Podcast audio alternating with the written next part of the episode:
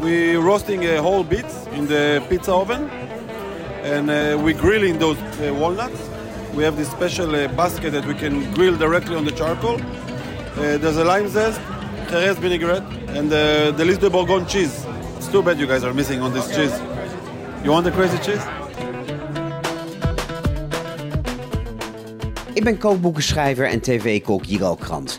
En dit is de Vegan Lekkerbek. De culinaire podcast die bewijst dat engeltjes geen dierlijke producten behoeven om uitbundig op je tong te piezen. In aflevering 4 richt ik de schijnwerpers op de populairste groenten van Nederland. Bespreek ik de plantaardige menuopties van het uberhippe Nela in Amsterdam. En proef ik of de veelbesproken introductie van de vegan variant van Chocomel het lange wachten waard was. Zoals in iedere aflevering doe ik dat niet alleen. Mijn gast van vandaag is ex-ober, ex-kok, ex-restaurantcriticus en binnenkort ex-kookboekenschrijver. Want, naar eigen zeggen, is zijn debuut Koken zonder recept gelijk ook zijn culinaire zwanenzang. Hier is Gilles van der Loo. Ja, hij is er. Ja, welkom. Dankjewel. Mijn eerste vraag aan al mijn gasten is: wanneer heb jij voor het laatst vegan gegeten? Gisteren. Ik had zo'n ontzettende grote hoeveelheid prachtige groenten van de markt. Ik denk, laten we eens gewoon helemaal alles weglaten. Ook de boter. Wij zijn thuis niet vegan. Ik dacht, ik ga hem helemaal vegan rocken. En het was fijn. Was dat met deze podcast alvast in je gedachten? Of had het er niks mee te maken? Nou, dat moet natuurlijk gesluimerd hebben. Want dat werkt op allerlei manieren door in mijn leven dat ik hier vandaag met jou zou zitten. Maar jij kookt even gemakkelijk plantaardig als met bijvoorbeeld vlees en vis? Nee, helemaal niet. Kijk, ik ben natuurlijk groot gekomen met vlees en vis. Dus de go-to van mijn brein is: we hebben dat dierlijk eiwit en wat fabrieken we daarbij. Maar ik geniet ook heel erg van een handicap. En voor mij is dus het weghalen van het meest makkelijk lekkere.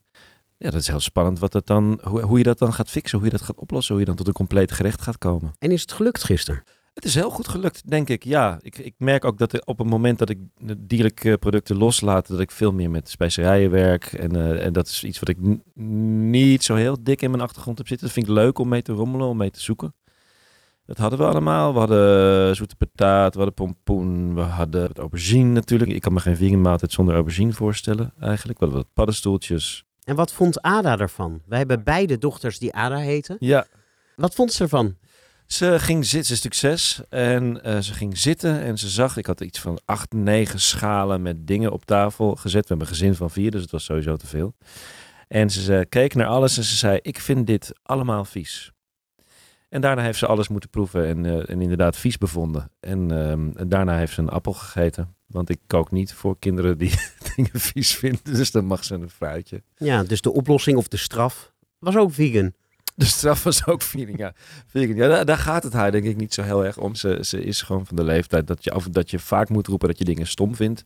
Want daarmee baken je je eigen persoonlijkheid af. En ik wilde niet dwingen om eten te eten wat ze niet wil. Ik wil het ook niet doorbreken dat ze zichzelf op die manier...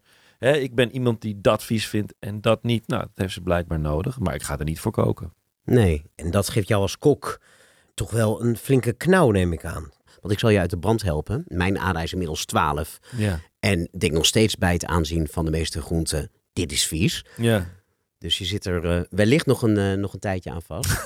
Nou, bij ons... Maar ik vind het heel moeilijk als dingen waar ik echt mijn best op heb gedaan en waarvan ik denk, dit is heel lekker, als ze die weigeren te eten. Ja. Ja, nee, ik vind het ook moeilijk. Het is toch een beetje alsof iemand je moedermelk niet wil. Je kind voeden. Hè? En als ze lekker eten, dat is echt een soort van, op een biologisch niveau is dat vervullend, vind ik. Je bedoelt als moeder zijnde? Als moeder zijnde, als man. Ik kan me natuurlijk niet helemaal voorstellen hoe het is als iemand je borst afwijst. Maar ik kan me zo ergens... Het is op een bijna lichamelijk niveau is het een afwijzing als je je best doet om je kinderen te voeden. En ze roepen a priori al... niet te vreten. Ja. En dat is ook helemaal niet zo gek. Want natuurlijk is dat ergens ingebakken, die wens om dat te doen. En als ze het dan afwijzen... Ja, dat is toch... Ik denk dat dat best ver gaat. Er is heel veel afwijzing van mijn kinderen die ik prima kan hebben. Je mag zeggen dat je mama liever vindt dan mij. Je mag zeggen dat iemand anders zijn papa veel aardiger is dan ik. Ik wil niet dat jij me naar bed brengt. Dat vind ik eigenlijk allemaal prima. Want het hoort ergens bij wie ze zijn. En dat vind ik ook grappig als ze een grote bek hebben wat dat betreft. En als ze uitkomen voor waar ze zin in hebben. Maar wat ik echt lastig vind inderdaad is als mijn eten wordt... Helemaal als ze het dan fysiek wegduwen, dat bord. Ja, vind ik echt rot. Dus je zit hier met een zwaar gemoed? Nou nee, want ik heb goede hoop. Want ik heb een zoon van 11 die inmiddels eigenlijk alles eet. Hoewel we geloof ik laatst ontdekt hebben dat die mosselen niet goed kan hebben. Dus dat vinden wij in deze podcast niet erg. Ja, ik zit nu in een angstige fase dat ook gaat vertakken naar venen, schelpen en oesters en dat soort dingen. Nou, daar hoef je helemaal niet angstig voor te zijn. Want ik kan je uit eigen ervaring vertellen dat je een heerlijk Bourgondisch leven kan leiden zonder venen, schelpen en oesters en dat soort dingen. Ja. Maar nog even over dat mislukte avondeten van gisteravond. Ik begrijp dat jij je hebt opgeworpen als de grote wegverbreider van het koken zonder recept. Maar als je nou nog een keer groenten wil maken voor je kids, pak dan mijn boek TLV Vegan erbij. Want dat staat vol beproefde recepten met groenten. Ja. Probeer die eens op je kids. Nou ja, dat gaan we doen. Ik heb helemaal niks tegen recepten. De suggestie van de titel van mijn boek is van... daar moet je allemaal mee stoppen en de recepten slaan nergens op. Dat is niet per se wat ik vind. Nee, we gaan zo wat meer over je boek vertellen. Maar eerst moet ik je toch wel introduceren als culinaire veelvraat. Je hebt al heel veel culinaire carrières achter de rug. Een groot deel van je werkzame leven heb je in Amsterdamse restaurantkeukens gewerkt. Daarnaast ben je schrijver van literaire romans. Maar onze luisteraars, zeker die uit Amsterdam, zullen je vooral kennen van de restaurantrecensies in het Parool. Ja. Die je 3 jaar voor je rekening nam. Ik heb het 3 jaar gedaan, ja. Met veel trots en de nodige ernst, maar niet met genoeg plezier. Ik had het moeilijk met die rol. Met de oordelende rol. En de deal is, je gaat erheen, je schrijft op wat je ervan vindt en dan komt het in de krant. En dat heb ik ook naar eer en geweten gedaan. Maar ik lag er wakker van. En dan is zelfs een van de meest begeerde baantjes uiteindelijk niet de oplossing. Nee. Ik trok het met de zeer aan. Het effect van wat ik opschreef. In je afscheidsinterview in het Parool vertelde je dat je wakker kon liggen van de onvoldoende. Maar ja, zelfs bij een 7 plus zat het je soms niet lekker. Ja, god, ik weet natuurlijk van binnenuit hoe hard het werken is. En niemand begint een restaurant en werkt 60 uur in de week voor minder dan een nacht en half. En dus is een 7 of een 7,5 is eigenlijk een teleurstelling. En ja, daar was ik me heel erg bewust van. Ja, dus ben je gestopt. Zoals je ook bent gestopt als kok. Ja. Thuiskok ben je nu. Ja, en volledig. Daar heb je een boek over geschreven. Huisman. Ja. Huisman. Ja. Nou ja, niet alleen. Ik doe natuurlijk andere dingen ook nog. Maar dat is wel, ik vind het wel een stuk van mijn identiteit. Ik draai mijn huishouden toch met een soort professionele inslag. En dat maakt het me mogelijk om in relatief weinig tijd, met minder schade voor het milieu, mijn geliefde te voeden. Want daar gaat het boek over. Toen het uitkwam en ik zag de titel Koken zonder recept, toen dacht ik, hé, dat is een oud concept. Ik heb dat eerder gezien. Vorig jaar bracht Marlies Kooijman het boek Receptloos uit. Ook in het buitenland. Ik geloof, de redacteur van de New York Times heeft een receptloos kookboek geschreven. Ja. Maar toen ik erin begon te lezen, bleek dat het niet zozeer gaat over het combineren van smaken en hoe kies je nou het ene ingrediënt bij het andere ingrediënt. Ja, maar dat Marlies doet dat. Ja, maar bij jou gaat het veel meer om de filosofie achter het koken, een kookstrategie.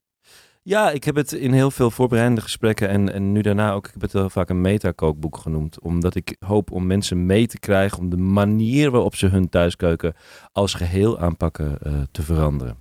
Ja, en dat is eigenlijk dan, zoals het tegenwoordig hip heet, preppen.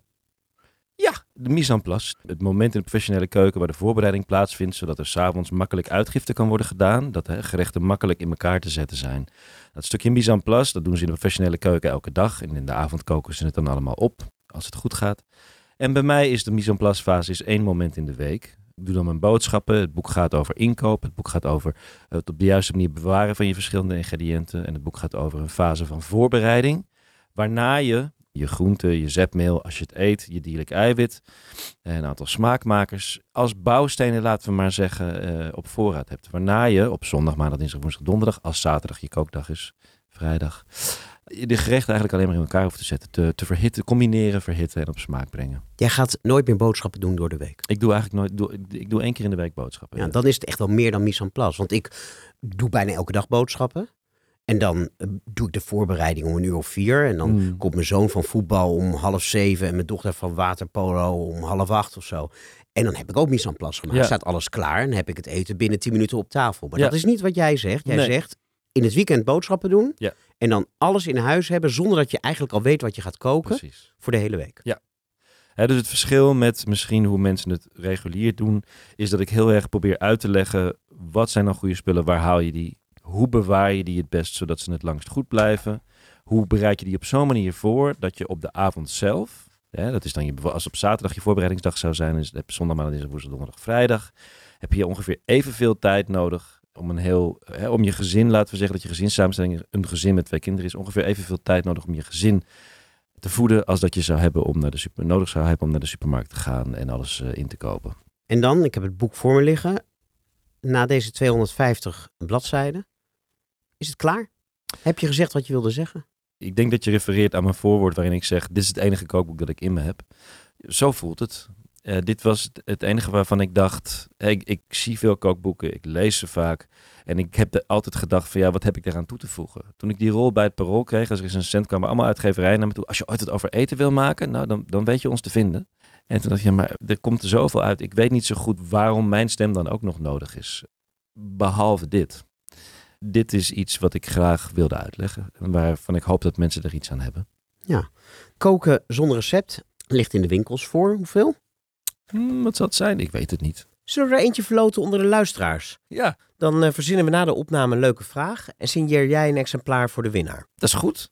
Nou, wat leuk. Het levert de winnaar dus geen recepten op. Maar wel allemaal handige tips om sneller en effectiever en goedkoper te koken. Wil je dat? Ga dan als de Wie de Weer ga naar de Instagram-pagina van de show. @deVeganLekkerbek geheten.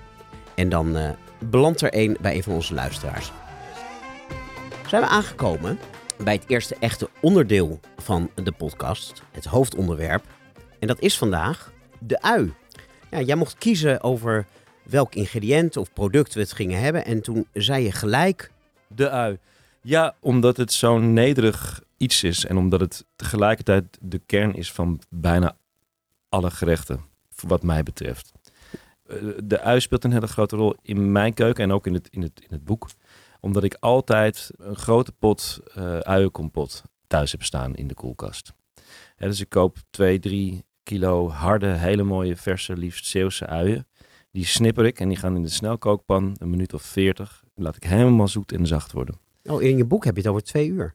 Ja, als je geen snelkookpan gebruikt, dan kan het al gauw 2 uur worden. Ja, het moet op een licht vuurtje. Ja, heel klein pitje. En dat kan onder druk op hogere temperatuur dus. Dan heb je 45 minuten.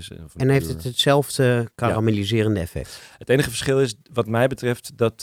karamelliseren, dat doet het zeker. Maar ik hou hem licht. Dus ik verhit hem langzaam. Dus ze zijn licht van kleur. Alleen wat die uien zo geconcentreerd van smaak maakt... is juist dat ze 2 uur lang heel langzaam hun vocht verliezen. Waardoor de smaken zich niet alleen verdiepen... maar ook krachtiger worden omdat het water kan verdampen. En dat kan niet in zo'n snelkookpan, wat me een groot nadeel lijkt. Nou ja, goed, zo zou je het ook kunnen zeggen nu. Dus om hem af te maken moet hij ook nog even met de deksel eraf staan pruttelen. Dat het mooi indikt. Ja. Heb je het bij je? Ik heb zeker wat van die kompot meegenomen. Want ik heb namelijk ook een recept in mijn beide boeken, omdat ik het ook zie echt als een basisingrediënt. Leuk is dat. En ik heb gisteravond, en ik doe er normaal 2 uur over, dus ik dacht nou als ik om 10 uur 's avonds begin, kan ik om 12 uur naar bed. Maar op een of andere manier deden ze er nu 2 uur en 40 minuten over. Ja, vandaar mijn kleine oogjes. Ook. Het verschilt ook inderdaad. Dat is gek.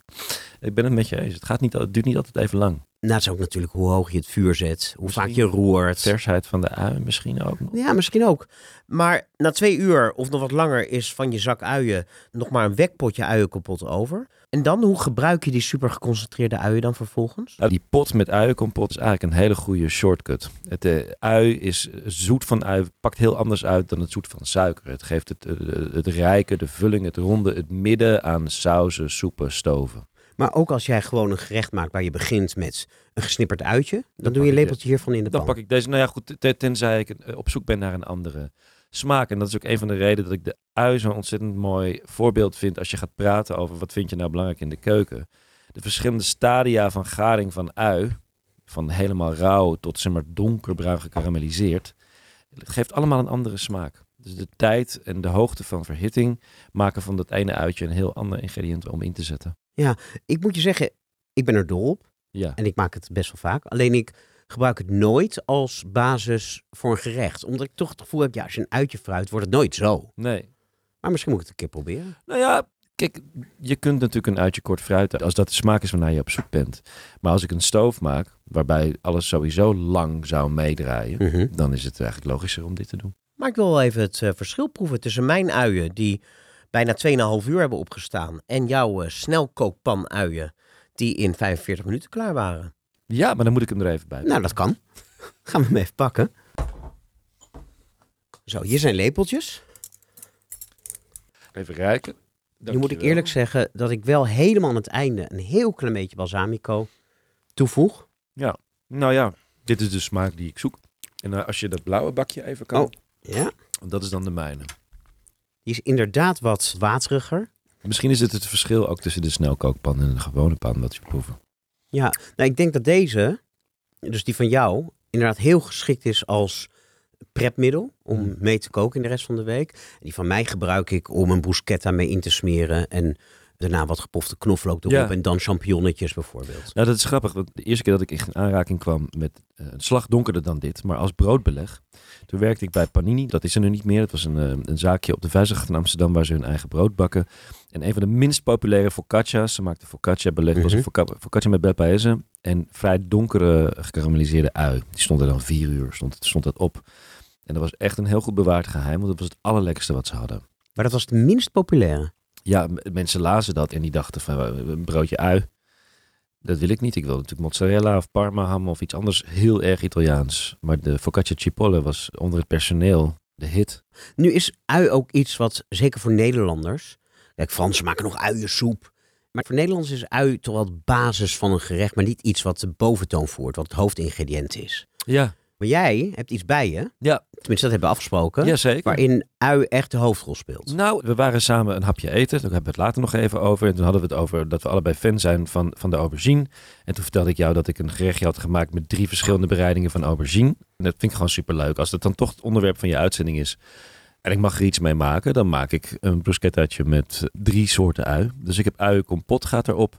Er gaat ui die ik in de oven heb gepoft. En daarna met op azijn heb gezet. En er gaat wat gefrituurde ui daar weer bovenop. En zo heb ik mijn zoet, mijn zuur, mijn zout en mijn bittertje. Nou, ik ben heel benieuwd. Ik ga het voor je in elkaar zetten.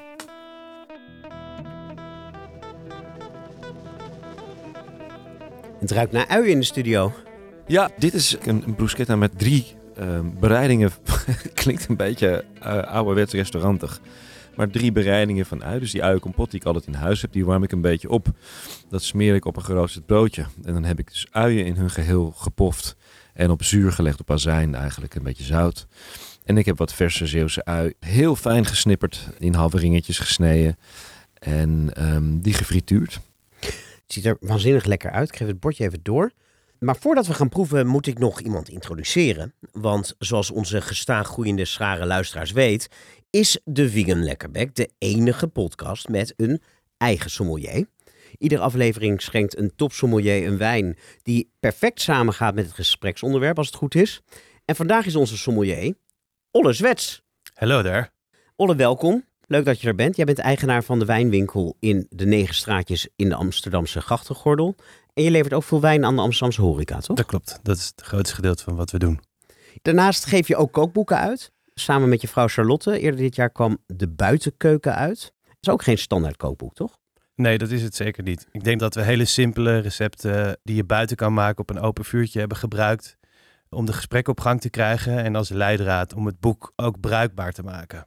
Er is wel een hele andere benadering dan veel kookboeken. Maar misschien wel vergelijkbaar met het boek van Gilles. Want ook ik had geen recept van tevoren. En kocht op de markt wat er was. En ben daarmee aan de slag gegaan. Ik herken er heel veel in. Koken met wat er is. En dat leidt tot eten. Ja. Nou, wij gaan nu wat eten. Bruschetta met 3 bereidingen van ui. En dan ben ik heel erg benieuwd wat voor wijn jij daarbij hebt uitgekozen. Want, zoals ik al zei, ui, normaal als jij een pairing maakt, dan gaat het meestal om het hoofdingrediënt. En dan speelt ui een bescheiden rol op de achtergrond. Maar nu draait het om de ui.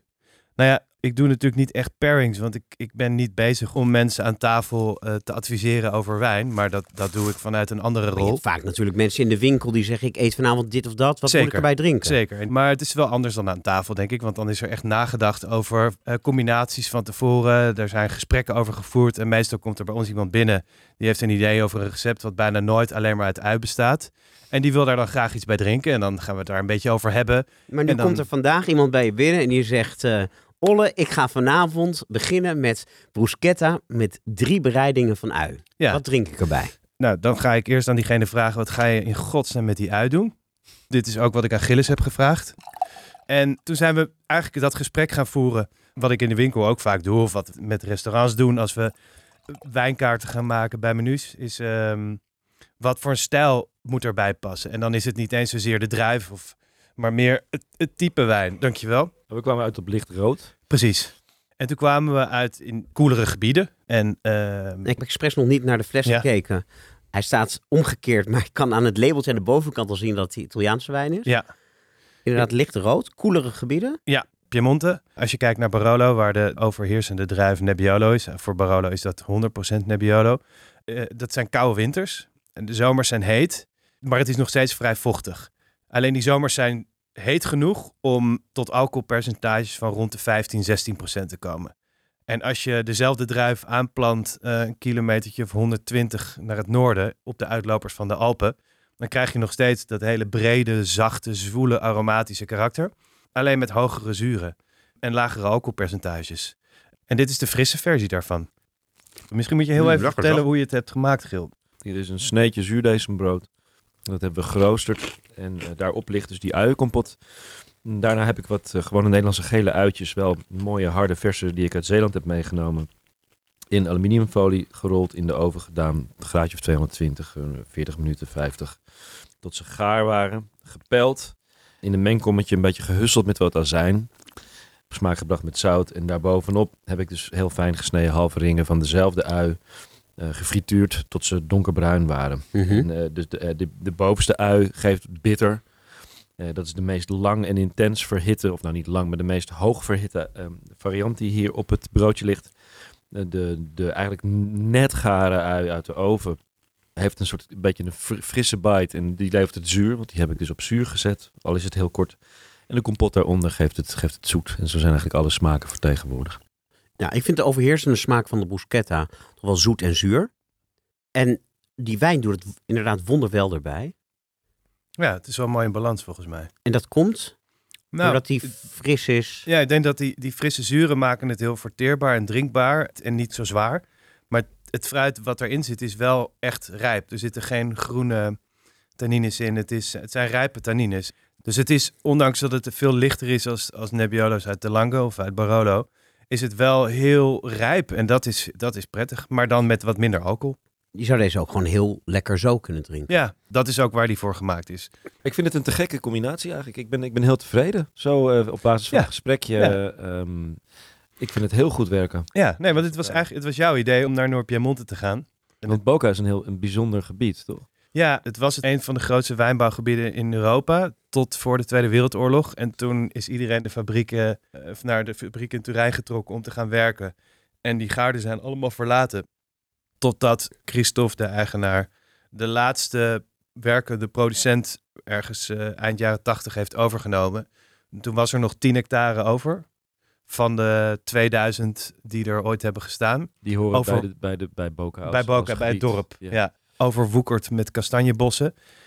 En dat is er nu, volgens mij zijn dat 50 hectare weer. Het is een schitterende plek, want als je in de rest van Piemonte komt, dan is de wijnbouw, heeft het hele landschap overgenomen. Uh-huh. Een beetje hazelaars. Precies. En een beetje af en toe een industrieterreintje ook. Daar staan mensen nog wel eens over. Maar bij Boca heb je prachtige bospercelen met dan dus wijnbouw daartussen. Ja. Dat is heel fijn. Nee, het is waanzinnig. En je ziet dus ook, als je die bossen inkijkt, dan staan er allemaal nog dan zie je die oude gaarden en de muurtjes die eromheen zijn gebouwd, die staan allemaal in die bossen nog. Heb ik nou goed onthouden dat Boca eigenlijk Barolo qua wereldwijde bekendheid had kunnen moeten worden? Ja. En dat het feit dat Barolo zo groot is, dat het ook te maken heeft met toch wel een beetje met een marketingmachine. Zeker. En wat je nu ziet, is heel leuk, is dat de grote jongens uit Barolo allemaal gaarden aan het kopen zijn in Boca. Omdat het veel te warm wordt. Ja. Zoals champagnehuizen op een gegeven moment deden in Australië, Tasmanië. Engeland ook. Ja. In Engeland, ja. Ja. Nou, Olle, vanaf nu ben jij een volwaardig lid van deze tafel. Praat lekker mee, maar vergeet ons niet bij te schenken als onze glazen leeg zijn. Want je bent wel de sommelier natuurlijk. Ik ben het weer, wiens glas weer eerder leeg. Het is toch wel gênant aan het worden. Maar ik vind het zo lekker. We gaan door over de ui, jongens. Ja, we gaan door. Volgens het voedingscentrum is de ui de populairste groente in Nederland. En het gekke is, aardappel zou je verwachten op nummer 1, maar dat beschouwt het voedingscentrum niet als groente. Ja. Dus die doet niet mee. Hebben jullie enig idee wat er verder in de top 10 staat? Tomaat? Tomaat op 2. Knoflook, prei. Nee, staan er niet in. Op 3 bloemkool, sperziebonen. Boerenkool. Nee, ook niet. Is denk ik te veel een seizoensproduct. Dus die legt het af tegen groenten die het jaar door verkocht worden. Zoals wortelen. Oh ja. Op 5. Op 6 broccoli. 7 komkommer. IJsbergsla op 8. Witlof. En op 10 courgette. Alleen ik zat te denken van, ja, hoe meet je dat? Kijk, als het om gewicht gaat en je koopt 2 kilo aardappelen in de week en 1 kilo champignons, dan is de aardappel 2 keer zo populair als je naar gewicht kijkt. Dat zal het zijn, toch? Maar als je naar geld kijkt, dan zijn champignons met €6 voor 1 kilo juist 2 keer zo populair als 2 kilootjes iets kruimig voor €3 en een beetje. Als je naar geld kijkt, dan is de truffel waarschijnlijk de meest gegeten. Dat denk ik het zal gewicht zijn, toch, Jiral? Ja, maar dat is toch niet eerlijk? Dan logisch dat de ui dan wint. Ja. Maar elk artikel in een supermarkt kan je toch meten hoe vaak dat verkocht wordt? Ik bedoel, 1 bloemkool staat gelijk aan een bakje champignons misschien. En een zakje uien. Dat die gewichten zijn anders, maar dat is allemaal 1 product, denk ik, in supermarkttermen gezien. Ja, maar goed, je kan in 1 keer 20 uien kopen en je kan ook 1 portobello champignon kopen. Dit moet per kilo zijn gegaan. Ja, maar dat kan dus saffraan nooit. Stel, iedereen eet elke dag saffraan. Saffraan is kansloos. Dan is hij kansloos, ja. Helaas. Maar goed, als we het over de ui gaan hebben, dan is de vraag gelijk hoe ruim we die definitie gaan opvatten. Want onder de uienfamilie kan je ook charlotjes en lenteuien en bieslook en prei, zelfs knoflook scharen. Allium, toch de familie? Ja. Dat is volgens mij de familienaam. Ja, waar gaan we het over hebben? Zullen we het eerst gewoon echt over de huistuin- en keukenui hebben? Ik heb een grote liefde voor de huistuin- en keukenui. Ik heb natuurlijk met bosuitjes, charlotte, rode uien, van alles nog wat witte uien, van alles nog wat gewept, torpea-uien. Wat zijn torpea-uien? Torpea-uien zijn een soort lichtrode uien die uit Calabrië komt dat vandaan, toch? Ja, torpea. Dat is, de Italianen hebben een mooi plakkertje voor bijzondere gerechten van bijzondere herkomst. Ja, een DOC, wat je ook veel bij wijn ziet. Denominazione di origine controllata. Ja. En mega lekker, maar ook wel weer een ui. Het ligt dan hier ook bij de Hanos, bij de groothandels. En dan zie ik het liggen en het kost, er hangt een behoorlijk prijskaartje aan. En ik denk dan altijd van ja, maar heb ik liever dit of heb ik liever een hele verse ui? En dan ben ik veel in Zeeuws-Vlaanderen. En dan is er bijna niks lekkerders dan de akkers rondom het huisje waar ik met mijn gezin regelmatig ben. Daar wordt veel ui verbouwd. En als je dan zo augustus, september, als dan die uienoogst is geweest, dan rijden van die grote karren zo helemaal vol met uit de klei getrokken ui. En dan als je dan een wandeling met de hond gaat maken, ligt er langs de weg liggen er allerlei afgevallen uitjes. En die raap ik dan. En in 10 minuten loop heb je zo 3 kilo uien bij elkaar. Nou, als je een mooie verse tomaat hebt en dan pak je zo'n knijterharde ui. Eigenlijk als je door de schil heen eraan raakt, krijg je al tranen in je ogen. Ik krijg bijna tranen in mijn ogen van dit prozaïsche lofdicht op de ui. Ja, ik krijg kippenvel. Ja. Oprecht. En je snijdt hem en dan komt er van dat witte vocht uit. Dus je weet dat je echt een levende plant nog aan het klieven bent. Hè? Als veganisten mogen we ook wel een beetje bloeddorst ervaren af en toe. Dus dan snij je zo die levende ui door midden. Dan bloedt dat witte vocht eruit. En dan slaan de tranen in je ogen van ontroering en van... Want het is volgens mij, wat is het ook alweer? Het is een... Dat wat je doet, tranen. Ja, wat is het ook alweer? Het is een verbinding, de zwavelverbinding is het volgens mij. Als het wordt blootgesteld aan de lucht, dan is er een zwavelverbinding en daarvan ga je tranen. Nou goed, en dan strooi je dat zo over je tomaatjes, beetje olijfolie, beetje grofzout. En de smaakervaring is gewoon bijna mierikswortelachtig intens. Ik krijg een loopneus van, zo heftig is het. En nou, die uitjes, die neem ik. Ik probeer altijd 15, 20 kilo van die uien dan mee naar huis te smokkelen. De grens van Zeeuws-Vlaanderen over. En die liggen dan bij mij op een koele plek. En geleidelijk aan worden ze een beetje zachter en mellower. En maken ze zo'n heel proces door. Maar dat is voor mij de ui. Is gewoon eentje die recht uit de grond komt. Dat is natuurlijk het allergeweldigste. Want dan heb je al die bite, al die pit, al die levenskracht die in dat plantje zit, in dat knolletje zit. Die is nog volop aanwezig. En van de huistuin en keukenui die jij zo bejubelt.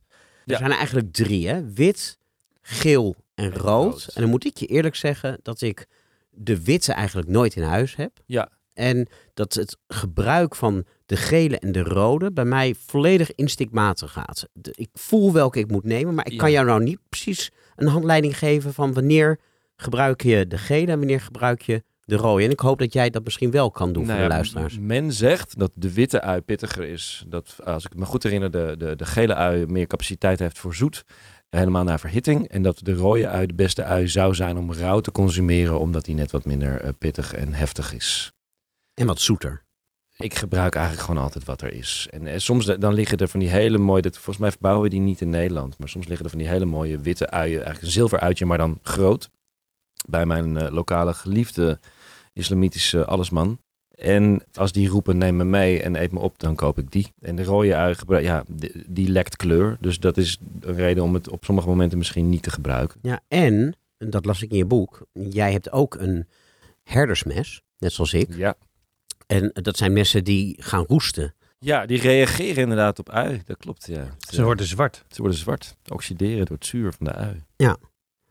Dus wat dat betreft is het niet handig om een rode ui te hebben. Of je moet gewoon nog een goedkoop IKEA-mesje hebben. Of zo vaak ui snijden met het mes dat het niet meer opvalt. Dat het helemaal zwart is, zoals het bijna.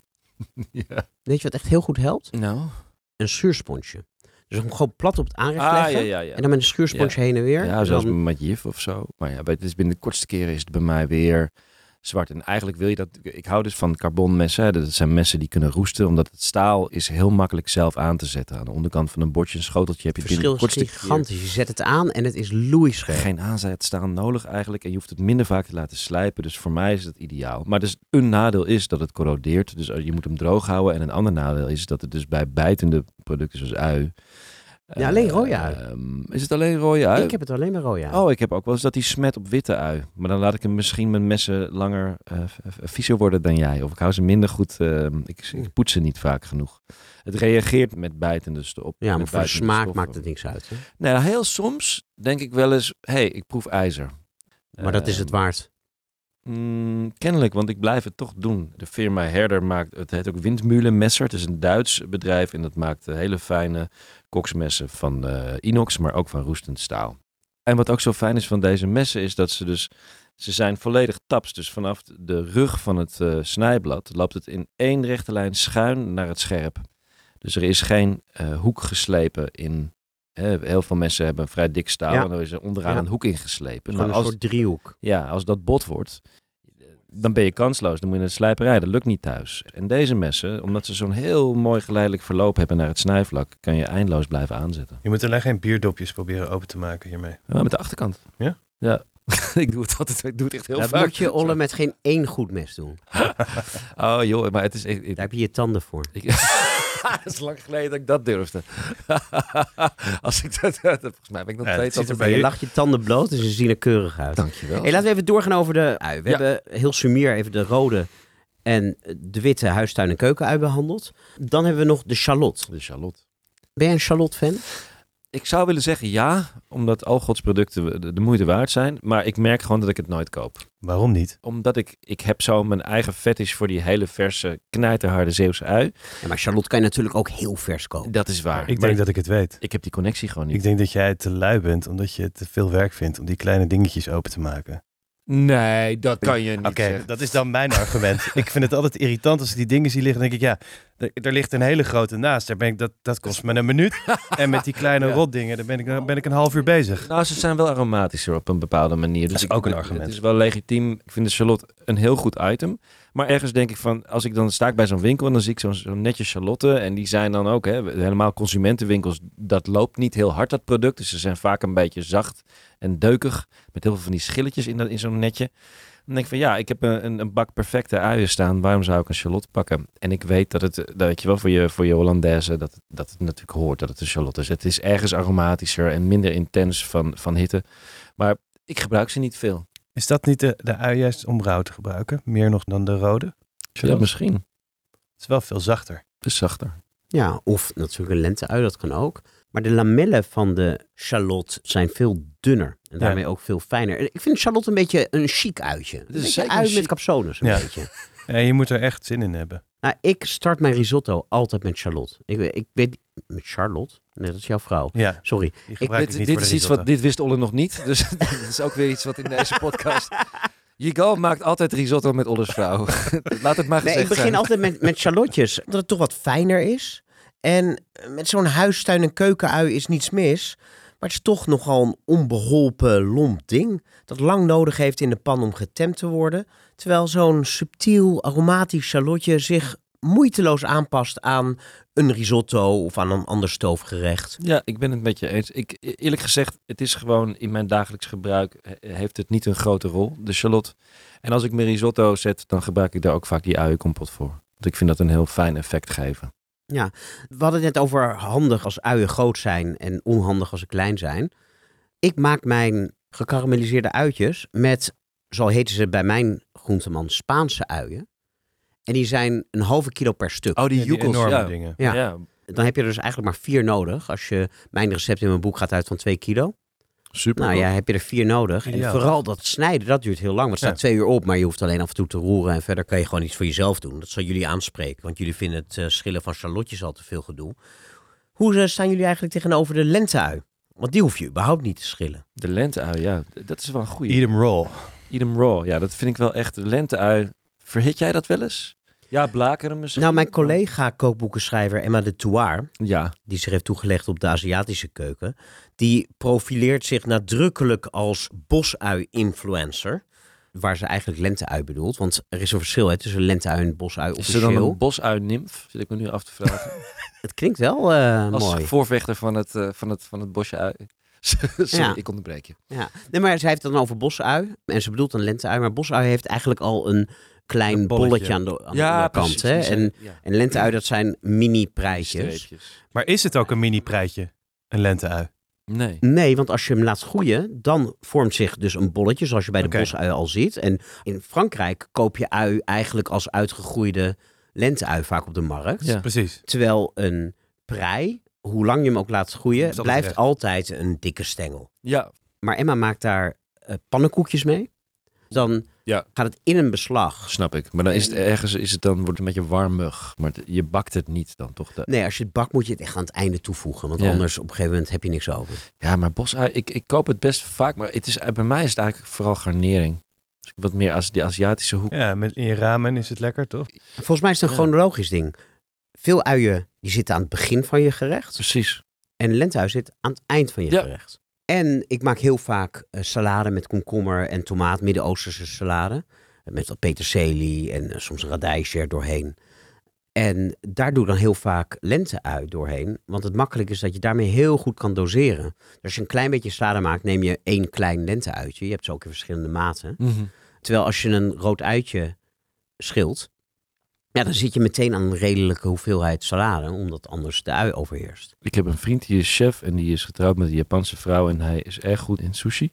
En als hij lenteui inzet, dan snijdt hij het ragfijn en dan weekt hij het ook nog even in water, heel kort.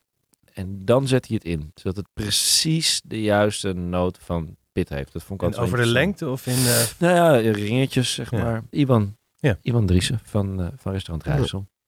We kunnen volgens mij uren over uien spreken. Dat is ook een beetje het probleem als je zo'n breed onderwerp kiest. Ik wil nog wel 1 kwestie behandelen. Ui kopen in de supermarkt of bij de groenteman? Is moeilijk te zeggen. De meest verse, wat mij betreft. Ja, maar je had het net over de doorloop. Ja, nou en goed, hoe je het ook wendt of keert. Hangt van je groenteman af, denk ik. Als de groenteman net een levering heeft gekregen en je mag die, dan wil je dat. Ja, maar dat weet je niet van tevoren. Nee. Want die grote die ik gisteren heb gebruikt om mijn uien mee te karamelliseren, dat kan ik aan de buitenkant niet zien. Maar toen ik doorsnee, zag ik dat die er toch wel een tijdje lagen. Dus tijdens het roeren in de pan kwam er elke keer weer zo'n beetje beursstukje ui naar boven. Dat ik dan met mijn handen eruit pik. Ja. Waardoor ik nu 2, 3 verbrande vingertoppen heb. Ja. Dat gebeurt je in de supermarkt niet. Omdat die doorloop daar ongelooflijk hoog is. Ik denk dat dat wel klopt. Ik denk dat het onwaarschijnlijk is dat je in de supermarkt hele oude, uitgedroogde uien tegenkomt. Als ik het nu blind moet zeggen, dan zou ik gokken op de supermarkt voor mijn versere uien. Staat er ergens een houdbaarheidsdatum op een zak uien? Nooit bij verse producten. Nee. Dat was handig geweest. In principe zijn verse dingen maar een paar dagen houdbaar. En vooral afhankelijk van hoe je ze natuurlijk bewaart. En de meeste aardappelen en uien na. De meeste uien, heb ik begrepen, die je in de supermarkt tegenkomen uit China. Niet uit Zeeuws-Vlaanderen? Nee, ik ken toevallig iemand die in uien handelt. En zijn grote afnemers zijn supermarkten. Dus Nederland, waar heel veel ui verbouwd wordt... en een land dat fantastische ui maakt... in de supermarkt kom je vaak Chinese ui tegen. Scary. Nou, dat is nog een argument om het... Jouw wijn komt ook helemaal uit Italië. Ja, maar dat is wel dichterbij dan China. Dat is waar. En we verbouwen hier inmiddels wel wat meer wijn. Maar nog steeds niet genoeg. Eerder kreeg ik tranen in mijn ogen toen jij je prachtige verhaal vertelde... over je Zeeuws-Vlaamse raapuien. Maar je krijgt ook tranen in je ogen bij het snijden van uien. Ik heb er trouwens niet zo heel veel last van. Ik denk dat het gewenning is. Een bril helpt ook. Een bril? Nou ja, dat was wat ik wilde vragen. Wat is de beste truc... Ja. En als je erop gaat googlen, krijg je echt de leukste dingen. Natuurlijk de duikbril. Ik heb daar toevallig laatst een heel gesprek over gehad. Ik denk dat ik een goed antwoord heb. Lucifers tussen je tanden. Wel nee. Of vaccinelichtjes neerzetten. Nee. Vertel. Nou, ik doe twee dingen. Ik hak dus elke week een grote hoeveelheid ui. En die is dan ook heel vers. Dus er gebeurt nogal wat qua wat tranen kan opwekken. Ja, de lacrimator komt af. De lacrimator. Geweldig woord. Nou ja, niet door je neus ademen is eigenlijk bijna het hele werk. Maar zo nu en dan je handen afspoelen. Zodat het spul in ieder geval niet aan je vingers zit. Als je op het moment dat je niet actief een ui aan het snijden bent. Helpt ook heel erg. En een andere, kwam ik zelf achter. Zingen. Zingen is een korte inademing. En na een lange uitademing. En je staat er goed rechtop. En ik zing. Maar waarom helpt die duikbril dan? Want dat... impliceert dat die dampen rechtstreeks je ogen inkomen. Heeft niks met je ademhaling te maken. Jawel, want een duikbril, daar zit je neus ook bij, toch? Ja. Dat gaat ook over je neus. Tenzij je zo'n klein zwembrilletje op hebt. Ja, dan werkt het denk ik niet. Maar ik denk dat die walm direct op je ogen werkt, maar ook via de neus. Natuurlijk, dat voel je ook. Ja, maar eigenlijk de beste oplossing? Zingen met een duikbril op.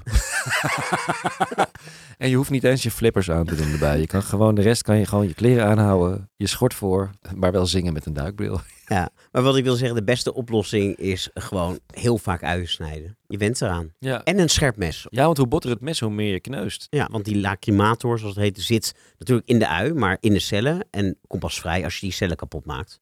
Dus hoe botter je mes, vooral geen kartelmes gebruiken. Maar het is wel waar, als je een ui in de lengte snijdt, dus met de lamellen mee, dat is minder heftig. Dwars snijden of snipperen is het heftigst.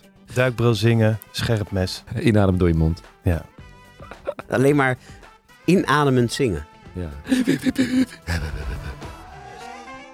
We zijn aanbeland bij het onderdeel waar ik me eigenlijk het meest op heb verheugd, de restaurantrecensie. Want... ik mocht uit eten met een gewezen restaurantcriticus. Gewezen. Met de nadruk op gewezen. Ja, toch? Nou ja, ik vroeg me ook af toen ik je vroeg of je wel met me mee wilde. Na alle heftige emoties die het recenseren eerder bij je teweeg heeft gebracht. Maar je zei meteen ja.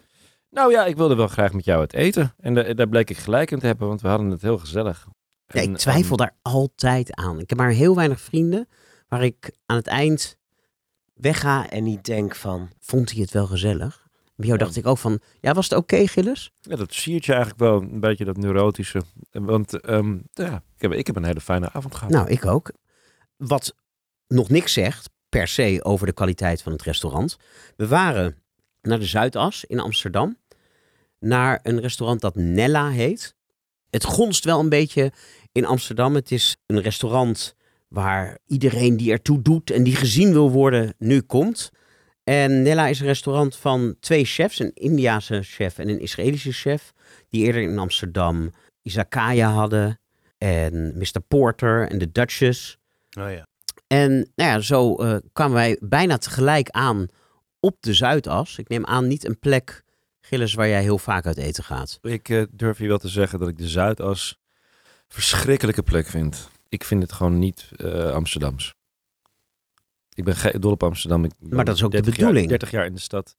Maragim, die nadat wij waren geweest... het restaurant heel positief recenseerde in het Parool... Ja. Die roemde juist het feit dat je daar binnenkomt... en dat je ineens in New York waant. Nou, dat had ik helemaal niet. Het was overduidelijk heel anders dan wat ik normaal gesproken zie als Amsterdam. Maar ik had ook niet per se een New Yorks gevoel, maar misschien... Omschrijf eens in wat voor restaurant we binnenkwamen. Nou, het was eerst zoeken naar de ingang. Ja, dat was heel moeilijk te vinden. Toen moesten, ik denk dat er ook een lift is, maar wij konden alleen maar trappen vinden. Die moesten we op. En toen kwamen we boven. En dit is een van die, ik vind het een schitterend gebouw. Dus een van die gebouwen die er van buiten uitzien. Heel, ik weet even jullie de naam van de architect of van het... Dat nieuwe gebouw, het heeft een prijs gekregen. Het is van buiten strak. En dan van die binnen, tuinen op terrassen. Ja, en van binnen oogt het eigenlijk alsof het gebombardeerd is, bij wijze van spreken. Ik vind het heel mooi. Het is een heel mooi contrast om daar langs te rijden. Maar goed, architectonisch dwingt het blijkbaar dan een bepaalde inrichting af die misschien niet ideaal is. Dus er is een voordeur en er is een heel klein hokje. En daar staat dan een extreem representatieve mevrouw jassen aan te nemen. Bij de voordeur dacht ik al... Iemand heeft besloten dat het vanavond helemaal afgeramd moest zijn met meerdere shifts. En misschien niet helemaal rekening gehouden of de mensen dat aankonden. Je komt binnen en er hangt die sfeer van dat het allemaal maar net gaat. Het stond blauw van de rook. Dus een en ander mag je verwachten bij nieuwe zaken. Dat is de luchtverversing met ze hebben een heel mooi groot vuurfornuis. Want je kunt geen restaurant meer beginnen zonder open vuur. En er was net het moment dat er misschien wat hout was aangevuld en dat de ventilatie van het restaurant... Zien we door de vingers. Ja. Maar we waren inderdaad shifts. Wij hadden de late shift van 9 uur. Ja. En onze tafel was nog niet gereed. Nou, kan gebeuren. Toen dacht ik, nou, dan gaan we even aan de bar alvast een drankje doen. Ja, dus wij lopen die verder onbegeleid die zaal in. En omdat het zo vol zat, was even onduidelijk waar dan de bar precies zou zijn. En die bleek toch wel behoorlijk aan het eind van de zaal zo'n beetje. Het is een grote ronde bar. Ja, daar zaten allemaal mensen te eten, dus daar was eigenlijk geen plek. Dus we stonden een beetje met onze ziel onder onze arm daar om ons heen te kijken. En toen mochten we weer terug naar de wachtruimte. En toen kregen we heel lekker koud bier cadeau.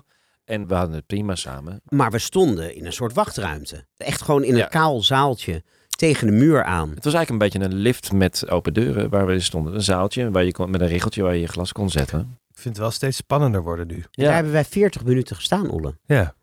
En ik ken Gilles nog niet zo lang. Dus ik vond het hartstikke leuk om even in relatieve stilte met hem te kunnen praten. Maar dat is natuurlijk heel raar als je gewoon om 9 uur een hebt gereserveerd... kan best 8:55, 9:10. Maar we gingen uiteindelijk om 9:50 aan tafel. Ja. En toen was er weer niemand die naar onze tafel kwam.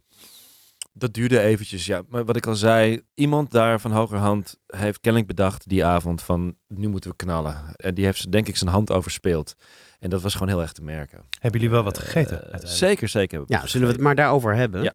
Alleen... Voordat we dat doen, start ik het restaurantgeluid in. Want zoals de trouwe luisteraars inmiddels weten... verstop ik altijd mijn microfoon ergens in het restaurant... om de sfeer van dat restaurant hier in de studio te kunnen oproepen. Nou ja, jullie horen het. Het was dus echt afgeladen vol. En wij zaten daar aan ons tafeltje... terwijl de bediening heel druk was met iedereen om ons heen... maar ons niet leek op te merken. En... Ja, ik moet zeggen dat ik daardoor, nog voordat ik een hap had gegeten... een beetje was afgeknapt op het hele restaurant. Ja, dat snap ik. Ik had er minder last van, maar jij had mij natuurlijk als gast meegenomen... dus dan voel je ook een zekere verantwoordelijkheid. Maar sowieso, dat had natuurlijk niet mogen gebeuren. En jij kijkt, zoals je eerder zei, vooral vanuit de andere kant. Dus je hebt er al snel begrip voor. Ja, maar ik zeg ook, iemand van hogerhand heeft een vergissing gemaakt... met wat ze aankonden. Dus dat is een fout. Maar daarna... is het natuurlijk het personeel de vloer niet heel erg aan te rekenen... dat ze roeien met de riemen die ze hebben. Er was ook gewoon wel te merken dat die mensen nog niet allemaal op elkaar ingespeeld waren. En we hadden een mevrouw die bepaalde dingen ook niet helemaal meteen snapte. Nou, hier is het menu. Ja. Ik heb voor je uitgeprint. Ik had gelezen op allerlei sites dat dit restaurant er prat op gaat... dat het heel veel vegetarische en vegan gerechten serveert. Daarom was ik ook gaan eten, want dat is wat we doen. Hè. We gaan plantaardig eten in een al dan niet... vegan restaurant. En er waren wel best wel veel gerechtjes die we konden bestellen, maar dan moest altijd de kaas eraf. Of altijd een best wel belangrijk ingrediënt uit. Dus het waren wel allemaal, wat mij betreft, gemankeerde gerechtjes. Maar laten we even een aantal bespreken. We begonnen met een pizzaatje. Ja. Met daarop, alles is in het Engels, zucchini flour. Dus courgette bloemen. En op de mandoline, neem ik aan, gesneden courgette. Ja. En een beetje tomatensaus. Ja, was lekker. Ik vond het goed werken als starter. Het was licht. En mijn bezwaar was van... Goh, het was november. Courgettebloemen. Ja, courgettebloemen en courgette. We zagen ook heel veel groene asperges voorbij komen. Nou, dat is natuurlijk ook een beetje gek. waarom zou je?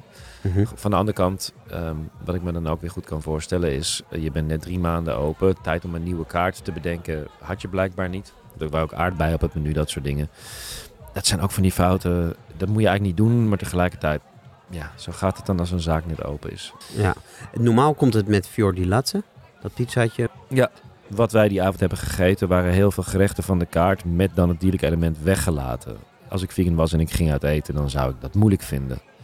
We konden ook niet zien op de kaart wat we konden bestellen. De groene salade hadden we gedacht, dat zal wel veilig zijn. Over die groene salade, als je het met jouw permissie. Ja, zeker. In de Parool-recensie las ik dat er ramenas, peer en wortel in zat. We hadden alleen peer.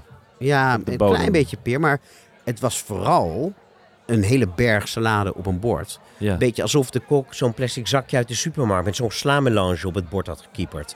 Met op zich een prima frisse, zoetzure dressing. Maar come on! Ik had dit misschien nog wel kunnen waarderen als side dish... bij een vullend, umami-rijk gerecht. Ja. Maar wij kregen dat als een apart gerecht. Ja. Ja. En wat ik ook vond, en dat gold bijna voor alle gerechten... Kijk, wat mij betreft hoeft echt niet de kok met een pincet... een of ander prachtig bouwwerkje te maken... met eetbare bloemen en dotjes, schuimige saus. Maar dit was elke keer gewoon een bord waar... ja, een soort gaarkeukenhap op was geplept. Nou, dat vind ik te hard. Ik ben hard, maar dat was het wel. Vond je dat het zo lelijk erbij lag? Nou, het had absoluut niets wat ook maar in de verste verte beantwoordde... aan de pretenties van het restaurant. Neem bijvoorbeeld de Baby Leeks. Dat was een gerechtje van jonge prei met een mosterdvinaigrette. Ja. Nou, die prei was overduidelijk grof gehakt op de snijplank... vermengd met dat vinaigrette en daarna gewoon plop... in het midden van een bord gelegd. Ja, wel heel erg lekker. Ja, het kan veel lekkerder, denk ik. Nou, we vonden het allebei volgens mij het lekkerste gerecht van de avond, toch? Ja, maar het had echt veel lekkerder gekund. Tenminste, dat kan ook heel veelzeggend zijn. Nou ja, op de menukaart kan je lezen dat er normaliter Belper Knollen op zit. Oh, ja, ja. Dat is zo'n schaafbaar kaasje uit Zwitserland... dat je tegenwoordig ineens overal ziet opduiken in restaurantkeukens. Maar ik kan me voorstellen dat het daarmee een stuk lekkerder was geweest. Maar ook de prei, die was in open vuur gegaard... Maar ik denk veel te kort, want als ik dat thuis doe, dan is hij veel zoeter en rokeriger. Ik heb wel het gevoel dat je niet enorm enthousiast was. Klopt dat? Nee, dat is inderdaad een feit. Maar wat moeilijk is voor mij, en laten we het vooral over alles hebben wat we hebben gegeten en onze mening geven. Want fair enough, dat is natuurlijk de afspraak. Wat er mis is gegaan voor mij die avond is dat iemand heeft het veel te vol geramd. En wij zijn daar naartoe gegaan met de verwachting... al dan niet terecht, dat we daar vegan zouden kunnen eten. Wat er daarna is misgegaan, wat mij betreft... is dat er niet de flexibiliteit was... maar volgens mij waren ze allemaal dood op... om eventjes gewoon een paar gerechtjes te maken... voor die 2 malle vegans die er zaten. Ja, maar nogmaals, zij maken juist reclame... met hun vegetarische en vegan kaart. Ja, en dat viel me dus ontzettend tegen. Ik zie ze er eigenlijk niet tussen staan. Nee, ze staan er niet echt tussen. Dus als dat zo is, als dat gezegd wordt, dan is dat heel vreemd. En dan moet je daar zeker niet heen gaan als vegan. Nee, ik wil nog wel 1 gerechtje er even bij pakken, als je het goed vindt. Maar waar is... Je moet even die foto's erbij pakken. Ja. Jij hebt de foto's genomen. Heb ik? Ik kan wel zeggen dat je een groter schrijver bent dan fotograaf. Ja. Nu was het licht ook niet heel erg goed. Nee, maar moet je eens aan Olle laten zien en dan wil ik van Olle horen... wat vind je nou van... gewoon hoe het eruit ziet. Ja, en dan moeten we wel zeggen, we hebben met z'n 2 een paar groenterechten gegeten. We waren wel, ik pak de bon erbij, zonder fooi, €212,50 kwijt. Met 1 fles wijn. 1 fles van? Die was ook aan de prijs. Dat was een Pouilly Fumé voor €69. Terwijl je die fles, ik heb het opgezocht, voor iets meer dan €20 in de winkel koopt. Maar goed, Olle, vertel wat je ziet op de foto's. Ik heb mooiere borden gezien, dat moet ik wel eerlijk zeggen. De borden zelf waren heel erg mooi trouwens. Nee, maar wat er op ligt, zie je dat het haastig is gedaan. Zo'n bord met bimi, die dan zwart geblakerd zouden zijn, wat ze nauwelijks waren. Dat gerecht sloeg helemaal nergens. En toen kwam de chef, die Israëlische chef, met heel veel aplomb kwam hij een bol gepofte knoflook uitknijpen. Nou, die knoflook die was smakeloos en nog een beetje te hard. Ja. Maar daarnaast, wat moet ik daar nou mee? Moet ik die gaan prakken en er overheen smeren? Dat was volledig onduidelijk, ja.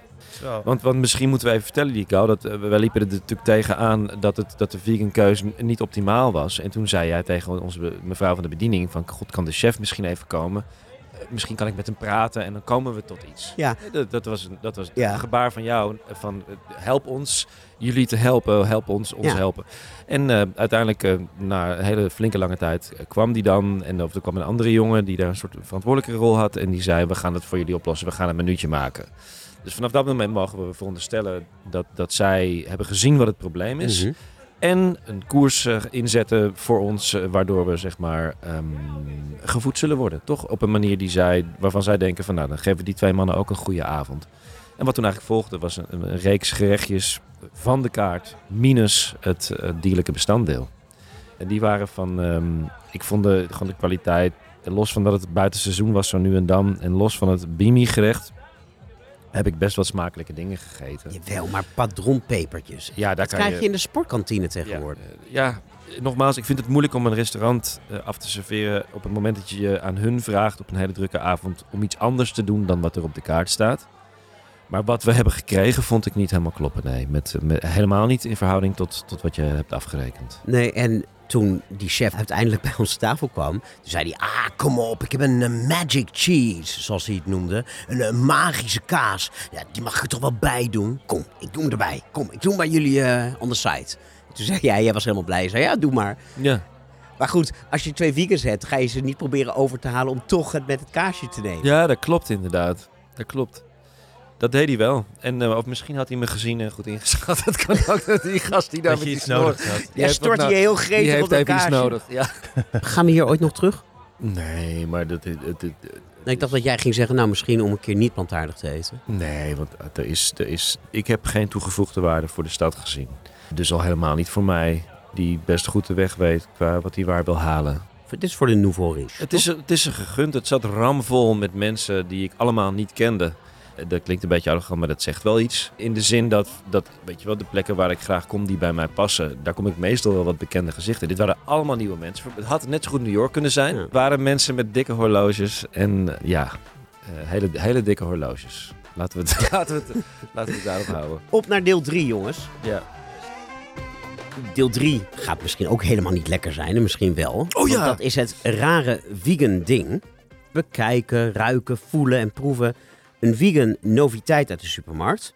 En omdat het zicht hier op de redactie vorige keer minder dan 5 meter bedroeg... nadat ik op mijn elektrische plaatje vegan worst had gebakken... en de studio nog dagen stonk naar imitatie chorizo... heb ik Frank en Koos, de eigenaren van de studio, plechtig moeten beloven... dat ik dit keer iets zou proeven wat niet bereid moest worden. En op zich komt dat niet slecht uit, want nu de temperaturen dalen... en het chocolademelkseizoen nadrukkelijk op de deur klopt... heeft Friesland Campina dan... eindelijk de plantaardige variant van Chocomel op de markt gebracht. En daar waren heel veel vegans heel opgetogen over. Maar zoals dat tegenwoordig gaat, waren er ook heel veel mensen heel erg boos. Judith van Willigen, dat is een vegan influencer die onder de naam van Bonus Vegan... alle nieuwe plantaardige producten onder de aandacht brengt. Die had erover getwitterd. En de woedende reacties onder dat bericht waren werkelijk briljant... Ik heb er een paar uitgeprint. H0UND, een anoniem bijzondere account dus, zei... Nou, gefeliciteerd Campina.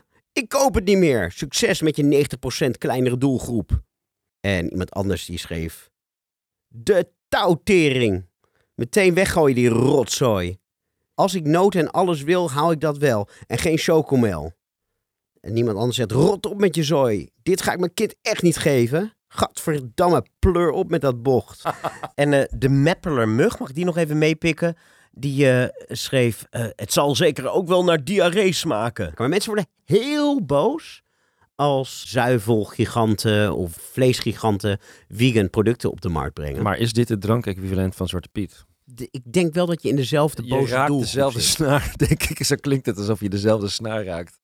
Komt niet uit onze traditie. Ja, maar in onze culinaire traditie in Nederland speelt Chocomel, en dat zegt wat over onze gastronomie, een belangrijke rol. Ja. Toch? Ja, absoluut. Ja. Nou, ik moet je eerlijk zeggen dat ik heb hem al geproefd thuis. En ik ben niet zo'n Chocomel-liefhebber, maar ik vond het wel heel lekker. En daarom dacht ik dat het misschien wel leuk is om, want nu is al die aandacht gaat nu uit naar Chocomel, maar Alpro soja en Oatly en de huismerken van de supermarkt, die hebben al jaren vegan chocolademelk op de markt. om er eens 3 naast elkaar te proeven. Ja. Dus ik heb ze overgegoten in plastic flacons. Let's go.